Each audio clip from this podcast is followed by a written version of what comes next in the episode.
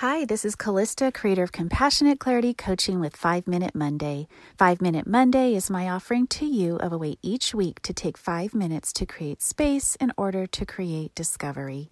As we know ourselves, our pathways forward come to light. This week, my invitation to all of us is to the ongoing process of transformation. As you know, in our five minute Mondays, we have worked um, on resilience and the practices of resilience to be both flexible and adaptable as we move through an unprecedented time in our lives worldwide.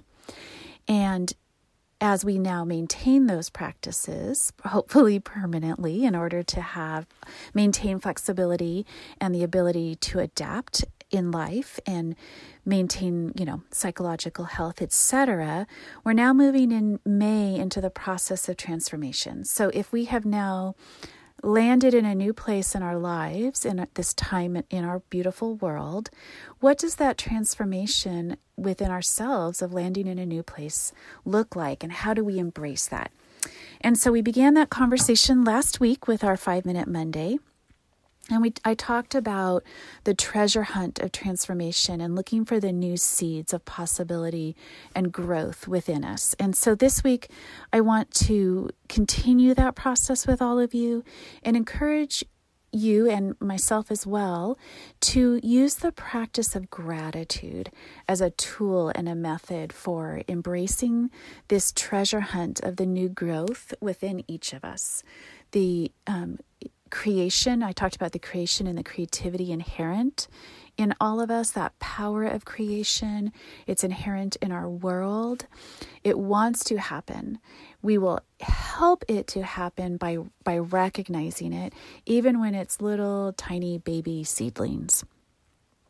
So, this week, continue this process of looking for the treasure hunt, even if you are looking for gifts within sorrow because there is a tremendous amount of suffering that has gone on, that will continue, unfortunately, to occur. And so, similar to the power of generosity, the power of gratitude has the power to transform that experience. Even as we grieve, we if we can add in gratitude we will transform that experience and we will strengthen ourselves.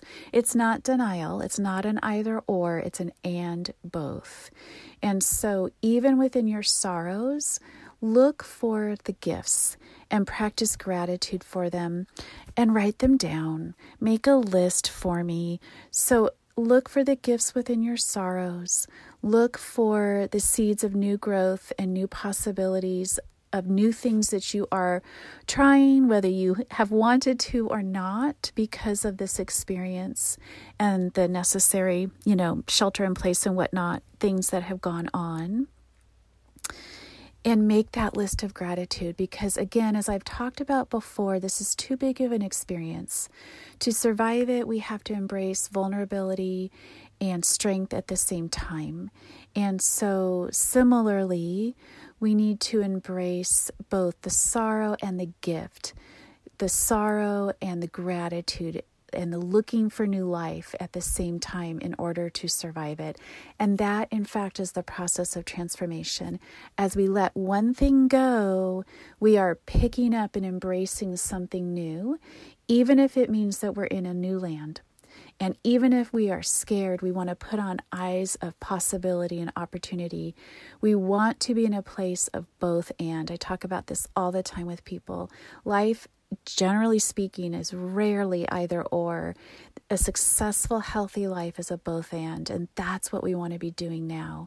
So embrace the treasure hunt, the discovery of your own gifts and creation Embrace the gratitude that will give you eyes of possibility, that will help you to transform and move forward into this next season of your life.